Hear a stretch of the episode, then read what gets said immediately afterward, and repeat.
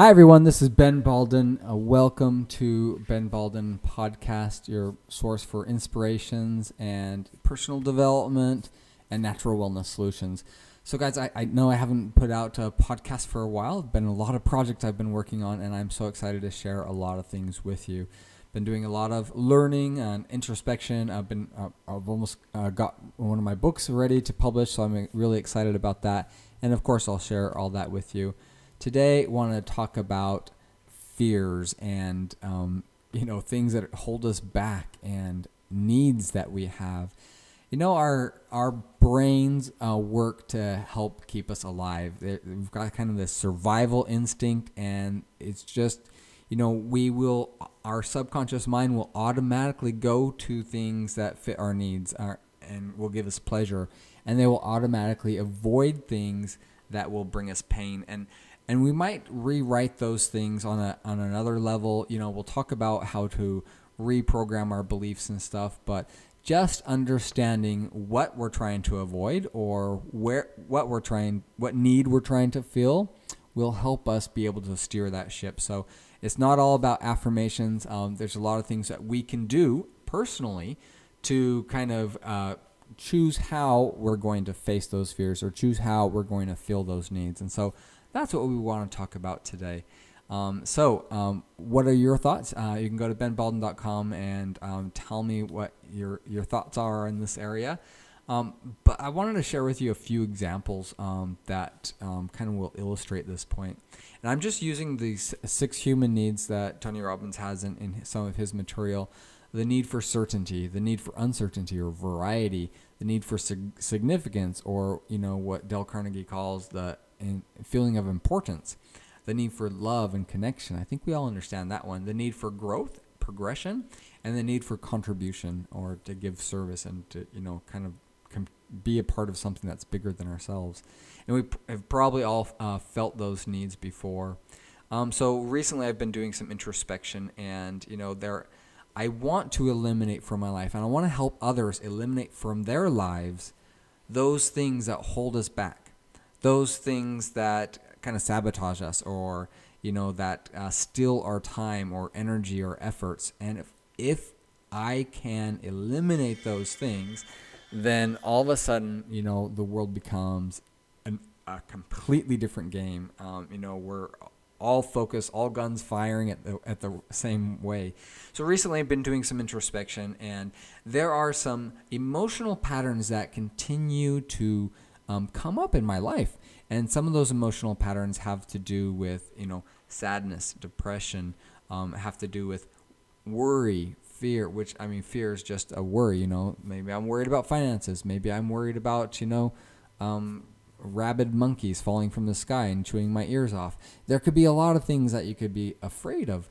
Um, for me, um, what came up recently was a profound sense of depression. And I know without a shadow of a doubt that I could smell some essential oil, that I could uh, do jumping jacks or put on some jazzy music and snap out of it like that. And yet I didn't do it. And I hesitated to do it, and I don't know why.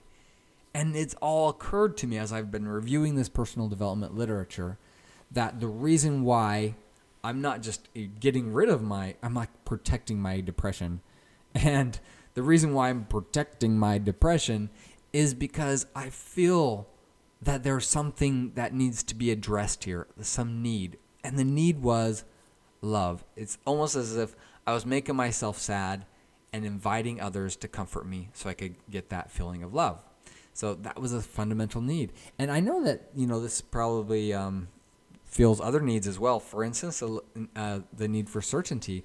I know that I can count on being depressed and maybe, you know, I can get some love and connection for myself as I try to coddle myself through, you know, this feelings of depression. Oh, no, no. Um, or even the need uh, for uncertainty. I know that, you know, sometimes being sad will cause problems, you know, because I ignore other things. And those problems, you know, bring some uncertainty in my life. And so, that's uh, that that was a profound um, realization.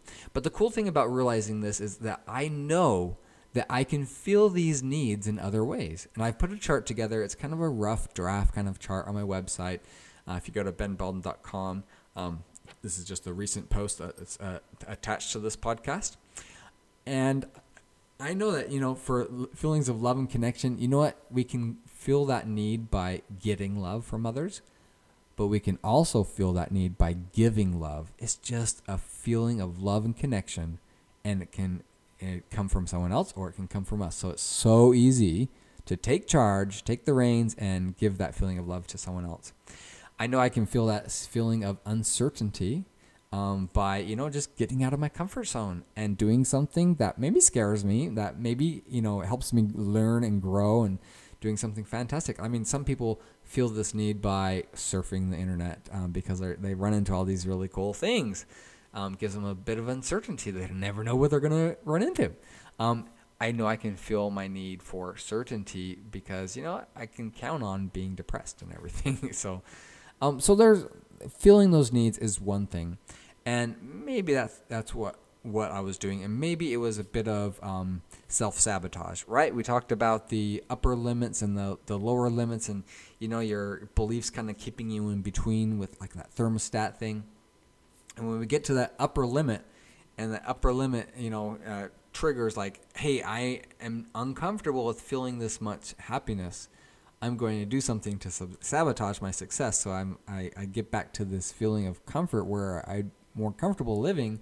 That's what I mean by the thermostat. And so uh, when that thermostat is triggered, you know, we do something to kind of limit our uh, happiness and limit our success um, and stay within an area that we're comfortable with. We just can't tolerate that much happiness and joy. And a lot of times we do that by either these need things or a fear. So again, it's pain and pleasure. Um, fear is one of the ways that we can keep ourselves um, from achieving that. So one of the fears that I believe I've kind of uncovered through introspection is the fear of rejection. I've got some really cool ideas and things that I've put out there, and, and I looked over the projects that I've worked on in the last year, and um, there has just been a point where it didn't go to where it needed to go to. And maybe it was just a fear of rejection. And of course, me putting a podcast out and putting all this stuff out on the internet, I'm getting over this fear of rejection. But that rejection just stems from a, a feeling of being enough.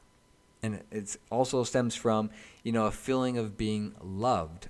Okay, so whether you're loved or you're enough, those are the two main fears. You know, we could break those down and look at them in more detail, but mainly we're talking about um, the fear that we're not loved or the fear that we're not enough. It usually boils down to those two.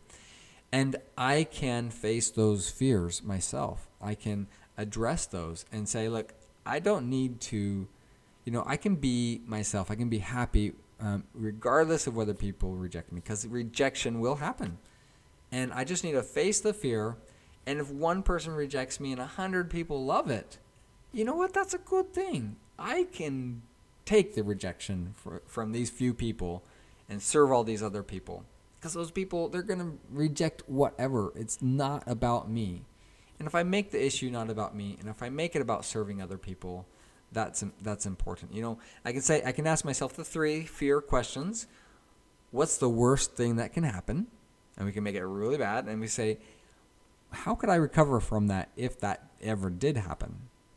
And the third question is, what's the best thing that can happen? So we need a little bit of the carrot and the stick to kind of push us along. So what's the worst thing? What's the best thing?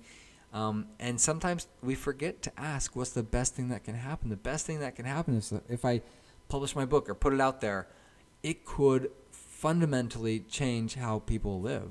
And that would be a, such a cool thing to do and such a valuable uh, thing to do. So, again, overcoming our fear by facing it, by realizing it, by truth. You know, fear and faith can't exist in the same space. Neither can, I mean, fear is always about ourselves. What do other people think of us? So, if we remove the ego from the picture and we focus on the needs of others and we take a stand, I love, I, I heard this, um, I can't tell you where I saw it, but um, she said, you know, you just have to choose a group of in society, a, a subsection of, of humanity that you're going to take a stand for.